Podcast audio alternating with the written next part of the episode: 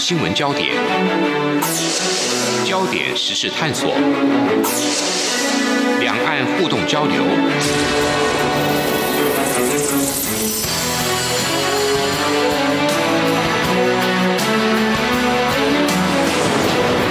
请听黄丽杰制作主持的《两岸 I N G》。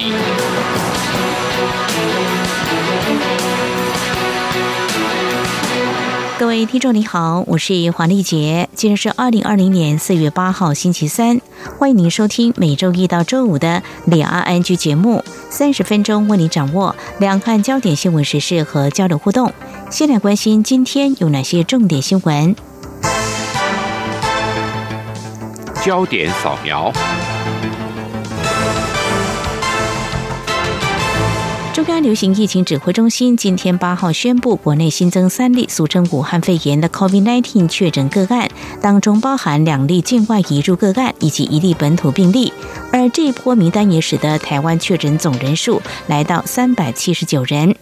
指挥中心指挥官、卫生福利部部长陈时中表示，新增两例境外移入，分别是前往西班牙就读语言学校的二十多岁女性，以及前往印尼探亲的六十多岁女性，两人都是返国之后居家检疫期间，经掌握感染确诊。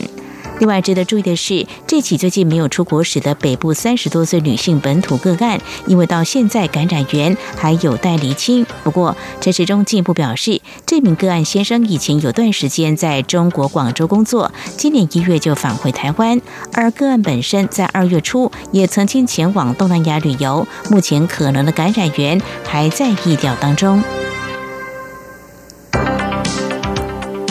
根据法新社会诊的官方数据，截至格林威治标准时间七号十九点，台湾时间八号凌晨三点，俗称武汉肺炎的二零一九年冠状病毒疾病 COVID 十九 在全球造成死亡人数增加来到八万一百四十二人。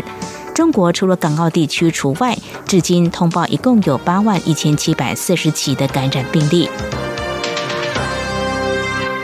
中国大陆武汉市封城七十六天，今天八号凌晨零点解封。根据官方通报，武汉自疫情爆发到解封，累计染疫死亡两千五百七十二人，确诊病例破了五万。虽然解封，但是武汉仍旧是中国大陆无症状感染者最大来源地。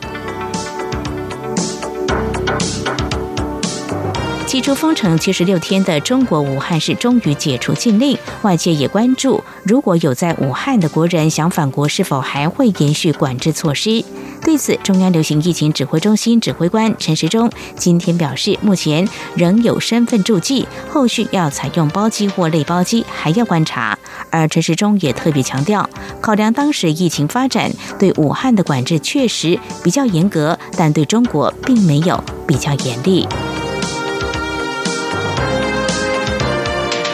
俗称武汉肺炎的 COVID 十九 疫情延烧两个多月，丝毫未见缓和。为了防止疫情再度扩大，交通部观光局今天八号再度宣布，将原定四月底解除的旅行团出团及接团禁令，再度延长到五月底。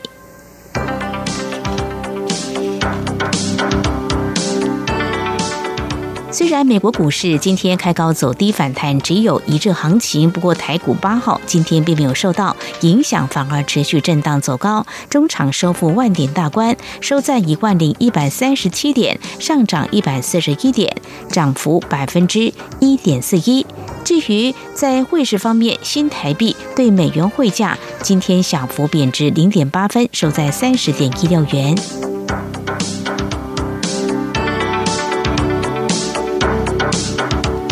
俗称武汉肺炎的 COVID 十九 疫情蔓延到欧美地区，加剧全球需求紧缩疑虑。财政部今天公布最新的进出口统计，三月总出口两百八十二点七亿美元，较上年同月微减百分之零点六，优于财政部之前预期，而且是历年同月第三高。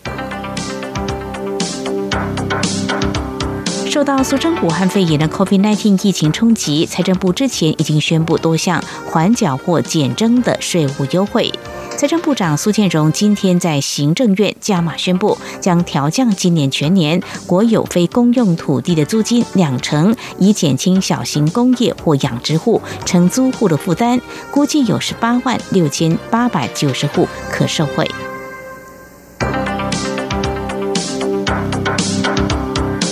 行政院推出各项纾困方案，以因应 COVID 十九 武汉肺炎对产业造成冲击，并规划酷碰券以刺激消费。但是国民党认为应该直接发放现金。蔡英文总统今天表示，如果发放现金，民众未必拿去消费。马政府时期的消费券也只是某种程度取代现有消费，而酷碰券的好处则是能够在现有的消费下增加消费。而经济部长沈荣津今天在立法院则强调，发放现金可能会有民众存起来不消费，而消费券过去只有替代消费，效果不佳。至于酷碰券，则是设计 百分之二十五 折扣，民众为了享受折扣会增加消费，预估可以带来四倍的消费效果。以上就是今天的两岸焦点新闻，稍后焦点探索，我们持续要针对几个议题进一步来关心，包括中国大陆经济因为 COVID 十九 武汉肺炎疫情受创到底有多严重？为何有中国大陆学者提出重点支持家庭跟中小企业呢？还有上海的才艺培训行业因应疫情冲击，采取哪些变通做法？另外提到近两年崛起快速展店的瑞幸咖啡最近自曝业绩造假，市场有哪些反应？还有这铺路中国大陆的新创企业经营手法浮现哪些隐忧？另外，中国官方最近举行悼念疫情牺牲者的活动，遭训诫的李文亮医师改奉烈士，也入哀悼之列。这显示中央如何转变新苏话语权。稍后我们将连线中央社驻上海记者沈鹏拔，带来他第一手的采访观察。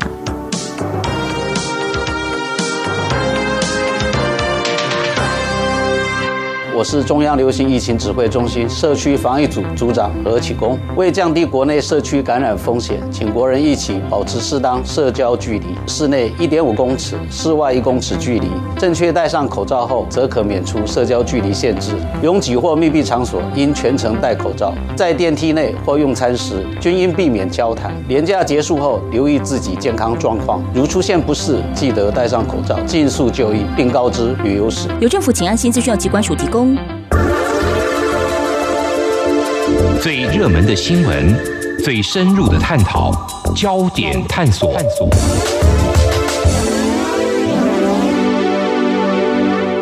这里是中央广播电台，听众朋友现在所收听的节目是《两岸安居》。今年中国大陆经济成长放缓，去年外界还忧心今年的 G D P 成长能不能够保六。那么在出现二零一九冠状病毒疾病，就是大陆所称的新冠肺炎，台湾俗称武汉肺炎疫情之后，是否更不乐观呢？专家有哪些看法？另外提到上海疫情近来好像趋缓了，不过我们要关注像才艺班还有艺文赛事受到的影响状况又是怎么样？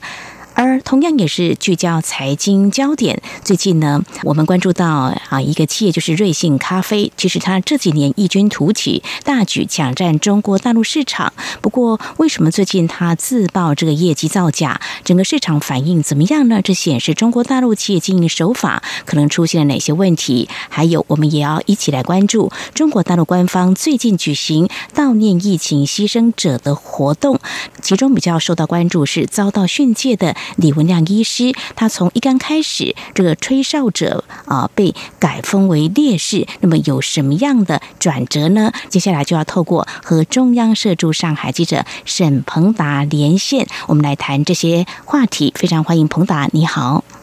丽姐你好，大家好。好，我们首先就来谈这个 COVID 十九 武汉肺炎疫情对中国大陆的经济冲击到底有多大？那么企业受创有多深呢？我们在台湾也看到有关北京大学国家发展研究院名誉院长林毅夫，他最近出席一个场合发表了一些看法。那么在中国大陆所关注或媒体关注到他哪些的看法？对中国大陆经济的发展，他有哪些忧心呢？嗯，是的，林毅夫在那场演讲里面呢、啊，他特别提到中国经济现在受到这个疫情的影响，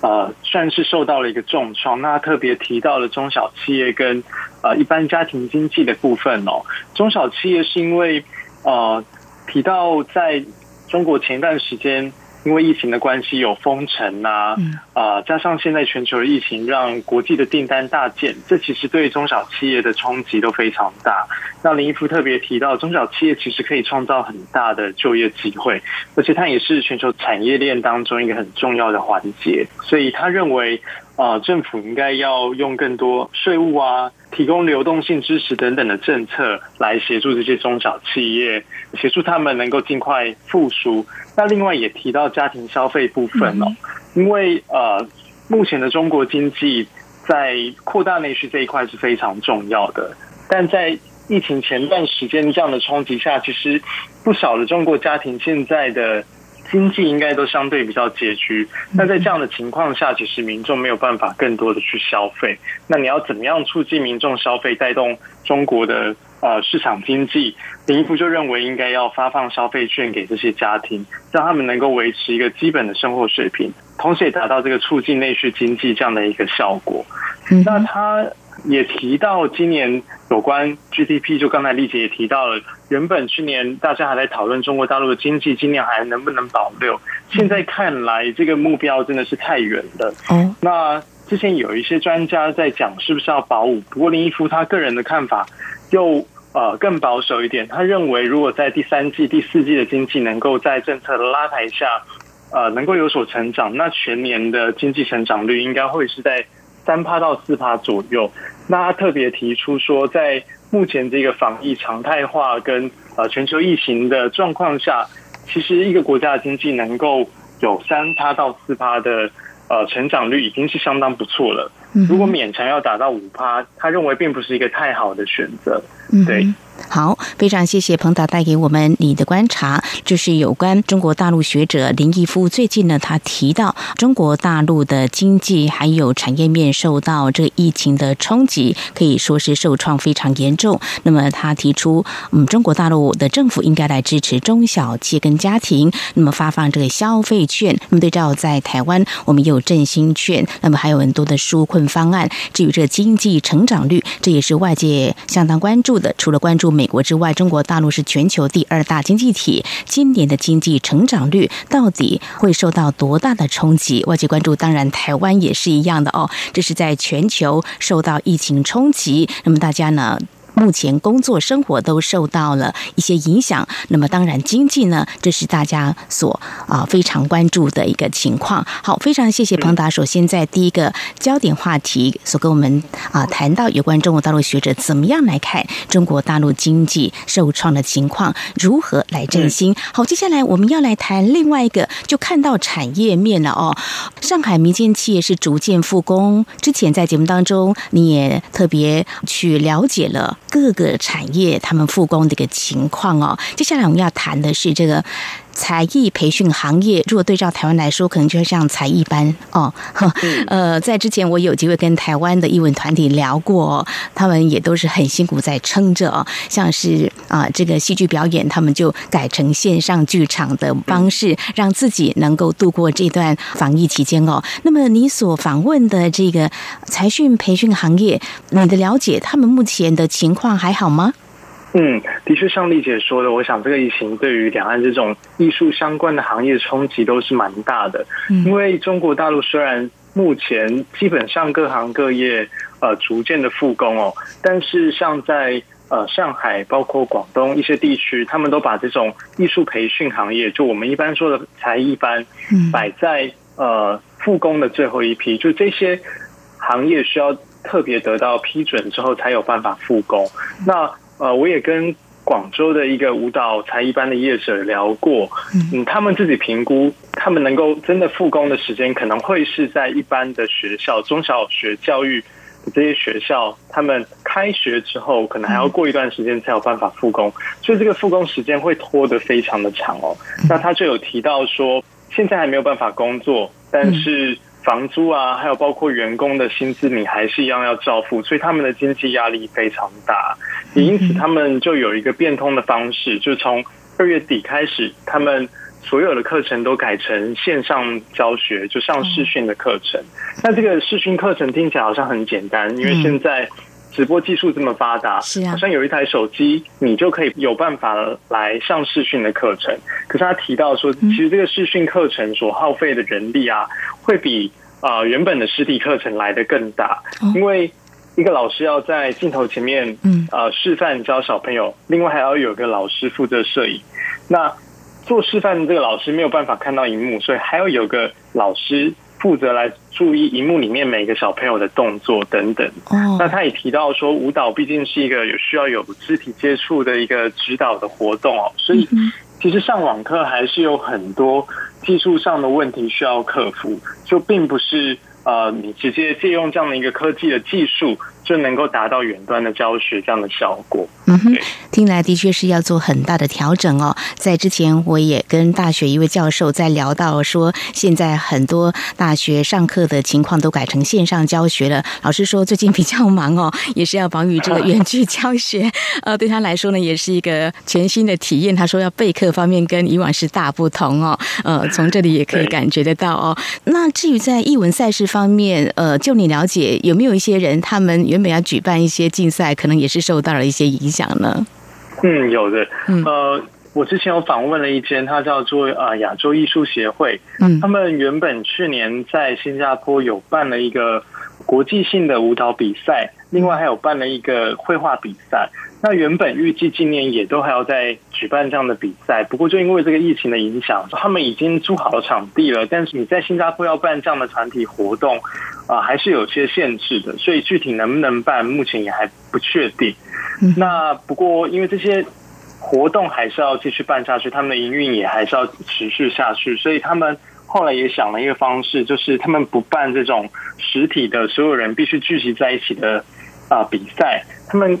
改以这次的疫情为主题，那主办了一个投稿性的绘画比赛。那这个比赛最后他们会把呃这些相关的收入再捐给疫情的重灾区，就用这样的一个方式来持续办这样的一个艺文赛事，那同时也维持他们这个单位本身的营运状况。哇，这是我们的艺文界啊、呃，这个变通的做法哦。那么有些还非常的温暖，还有提出如果说办活动一些收入呢，还可以来提供疫情协助哦。好，这是在我们节目前半阶段，首先呢，针对中国大陆的经济还有企业受到这一波武汉肺炎疫情的影响，到底受创有多严重？那么专家有什么样的看法？而实际了解像艺文界他们又怎么样来度过这一段疫情？他们有什么样的方式来做一些调节？好，非常谢谢中央社驻上海记者沈鹏达首先带给我们这两大面向的观察。稍后呢，我们节目就要来针对呢中国大陆的这企业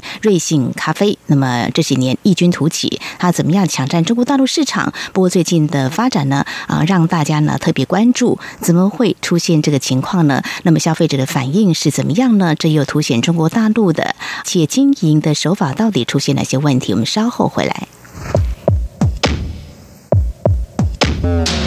今天的新闻就是明天的历史，探索两岸间的焦点时事，尽在两岸 I N G 节目。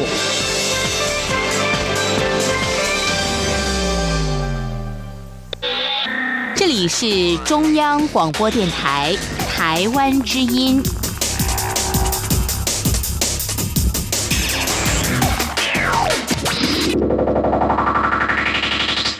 这里是中央广播电台，听众朋友继续收听的节目是两岸I N G，我们节目持续连线中央社驻上海记者沈鹏达，而接下来我们要来聚焦的话题就是谈到啊这家瑞幸咖啡，那么它在美国纳斯达克上市，那么瑞幸咖啡在二零一九年去年在中国大陆展店，那么首先是在北京跟上海，那么他们的目标是以希望能够有高达四五千家的这个店面哦，那么也有这个中国星巴克的这个封号。不过最近为什么他自曝他们的业绩是造假，而且看到这个数据显示股票也重挫了哦？这个情况到底是怎么回事？在中国大陆媒体大致上是聚焦哪方面的报道呢？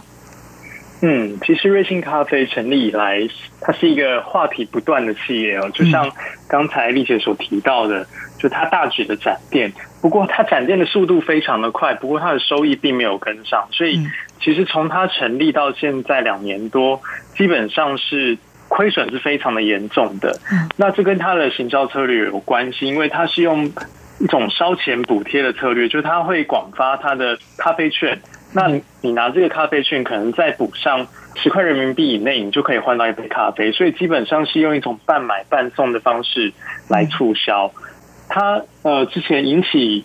大家关注的一些做法，还有包括他扬言要控告星巴克垄断咖啡的市场等等，所以其实长期以来它都是算是在镁光灯下的一个产业哦。那它也是非常快速就在美国纳斯达克上市了。不过其实它成立以来，大家就对它这样的一个商业模式、行销方式还是有一些疑虑的，就包括刚才提到你这样的长期亏损，那还大举的展店，然后最后还上市，这样会不会影响到投资人的权益？所以其实从去年开始就有一些媒体在调查瑞幸咖啡，比如说它的股东的组成啊，它的行销的策略啊，到底这个公司它呃最后的目标到底是什么，就很多人在关注。那这次事件会爆出来，主要是美国呃有一间叫做浑水研究这间很有名的做空公司，嗯他们说收到了呃，一份有八十九页，算是一个内幕的报告，嗯、那就披露说瑞幸咖啡的嗯业绩是有造假。那后来这个浑水研究，他在跟一些单位他们在合作，有做了一个算是呃田野调查，就他们派人进去这些门市隐身，然后在里面工作，那去做这样的调查，就调查出来，其实里面有大部分的业绩都是造假的，就是。比如说每天的销售量啊，还有销售的金额都是造假的。那他们有披露这样的一个报告出来，当时瑞幸咖啡是否认这件事情的，嗯、就是他们一方面质疑这个报告、这个研究的做法是呃不科学的等等，就他们当初并没有承认这样的指控。不过其实就像刚才讲的，大家对于他的怀疑其实已经非常久了，所以纸包不住火，所以过了一段时间，就瑞幸咖啡在上礼拜他们就自己披露出来说，他们经过内部调查，的确有伪造了很大金额的一个销售量哦。那这个消息爆出来之后，他们在美股的嗯股价就大跌。那隔天在中国人门市也可以看到有一个挤兑式的消费，因为很多顾客担心他们现在手上有了咖啡券，以后可能这也用不到，担心这间公司倒了，那他们就亏了。所以当天就看到很多民众挤到瑞幸的门市去消费，那他们订购的这个 A P P 啊还一度宕机，就是呃系统超载了。那呃我也实际到了他们的门市去，有跟一些顾客聊过，就有一位顾客提到说，他以往午休时间来买咖啡，可能最多就等个十分钟就可以拿到，嗯，但当天已经等了半个多小时都没有拿到，所以可以看到，就这个事件爆出来之后，这样的一个挤兑的消费潮是非常的可观的。那这个状况其实以往在中国也有发生，不一定是像呃餐饮业，比如说像之前中国的共享单车 O F O。他在二零一九年传出经营不善之后，其实有很多民众他们在北京的总部抢着要退押金，就担心这个押金会还不回来。所以其实呃，中国企业这样的状况算是蛮普遍、蛮常见的，就是一开始用烧钱的方式，那大举拓展市场，但你的资金链没有办法跟上，你的收益也没有办法达到收支平衡，到了最后变成。啊，经常要面临这样可能财务危机甚至倒闭的一个危机，那投资人或者说你的会员也会面临收益上的一些问题哦。所以从这里也可以看出，这是中国企业在发展上一个蛮常见的一个问题，尤其是这些新兴的新创企业。嗯哼，对。好，那么这是不是所谓中国式的圈钱的手法的冰山一角呢？真的是值得关注。还有像刚才彭达所提到的，一刚开始瑞幸咖啡还是否认了啊、呃，这外界对他们的指控，后来自曝业绩造假，这中间的一个转折呢，也是值得后续来做一些观察的哦。好。最后我们要关注的另外一个面向跟新冠肺炎疫情是相关的哦。那么就在最近呃，中国大陆官方举行的悼念肺炎疫情牺牲者的活动哦。那么在上海呃，这样的活动可以看到呃，是用什么样的具体的行动来表达对这些疫情牺牲者的悼念呢？嗯，对，中国官方在四日他们举办一个全国性的哀悼活动哦。嗯，这个全国性就是除了呃全中国的政府单位，还有包括驻外的使馆机构也都要张办其悼念。那在上午十点的时候，他们也呃倡导要鸣防空警报啊，那汽车啊，还有火车、船只等等也都要鸣笛哀悼。嗯、那当天早上，呃，我有到上海的人民广场去采访，就是采访他们的升旗典礼。嗯，那卫兵也就是把旗子升到旗杆顶部之后，再下降了三分之一，做了一个降半旗这样的动作。嗯，对。那现场其实也看到有不少民众过去拍照，因为这个机会算是蛮难得的。那一起参与这个悼念。后来在早上的上午十点，呃，上海地铁他们也响应这样的一个哀悼的活动。在十点的时候，所有的列车会靠站三分钟，嗯、然后鸣笛。那车上的乘客也都会起立默哀。所以这样的哀悼活动在中国大陆是不是比较罕见？在什么样的情况才会举行像这样子一个哀悼的活动呢？嗯，对，像这样的一个全国性的哀悼活动，哦，上一次举行是已经在二零一零年，那个时候是在甘肃有一个很大型的土石流的一个灾害。当初也是死了一千多人，那才有这样一个举国哀悼的活动。在以往中国比较常见的一些哀悼活动，主要是呃国家级的领导人过世了，会有这样的一个哀悼。像是去年，呃中国的国务院前总理李鹏过世了，也有这样的哀悼。不过当初这样的哀悼都只有降半旗，那降半旗的单位只有在政府的单位，并没有包括比如说驻外使馆啊这些，那也没有刚才所提到的。呃，就是呃有鸣笛啊，那全民默哀三分钟等等这样的一个活动，所以这次的全国性哀悼算是蛮罕见的，就是相隔十年再有这样的一个活动出现。嗯、是，那么持续也是相关的，就是说在悼念这些肺炎疫情牺牲者，那么到底有哪些人？我们看到媒体有披露，那么当初呢遭到训诫的李文亮医师，呃，原本是被视为是吹哨者，后来被改封为烈士。那么在这个部分的话，中国大陆媒体他们是怎么样来揭露或是报道这样的事情的呢？嗯，对，李文亮被封为烈士，一开始是在呃四月二号的时候，湖北的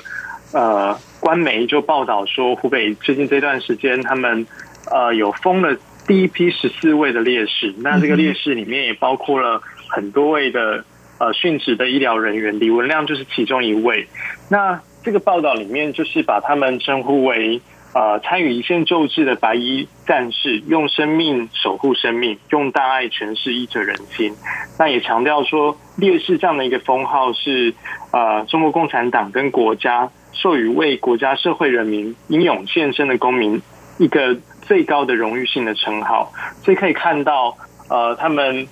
是特别在凸显说，这样的一个称号是算是一个最荣誉的一个封号。那也希望把李文亮放到这样的一个位置上来。那四月四号的时候，湖北的省委书记应勇，他也有到李文亮的家里去，就拜访他的爸爸妈妈。那呃，后续看到的报道，应勇称呼也是共产党员的李文亮叫做同志，就说他不顾个人安危，坚守在一线的岗位等等的。所以从这些论述里面可以看到，其实官方也不断在抢占对于李文亮事件这样的一个呃，论述的高位，就是有人把李文亮塑造成吹哨者，那有人认为他是在争取中国言论自由的一个象征，但同时官方他们也想要强调李文亮他是一个党员，那他是一个忠党爱国，他是一个奉献自己生命的一个医疗人员，就不断想强调这一点。那可以看到，就是很有趣的不同的论述，其实都在争夺李文亮事件到底是一个什么样的样态，这样的一个话语权。嗯哼，我想这也是耐人寻味的，或许大家可以再从不同角度来做一些观察。不过不管怎么说呢，现在防疫大作战呢，各国家医护人员呢都是站在啊、呃、这个防护第一线，我们真的要对他们说声谢谢，辛苦了哦。好，针对武汉肺炎疫情对企业复工经济面的冲击，另外还有啊、呃、中国大陆瑞幸咖啡的经营手法显示哪些企业的经营的隐忧，还有我们关注中国官方最近啊。呃举行了悼念疫情牺牲者的活动，遭训诫的李文亮医师被改封为烈士，那么有什么样的转折呢？非常谢谢中央社驻上海记者沈鹏达带来你第一手的采访观察，谢谢鹏达，谢谢，谢谢丽姐，谢谢。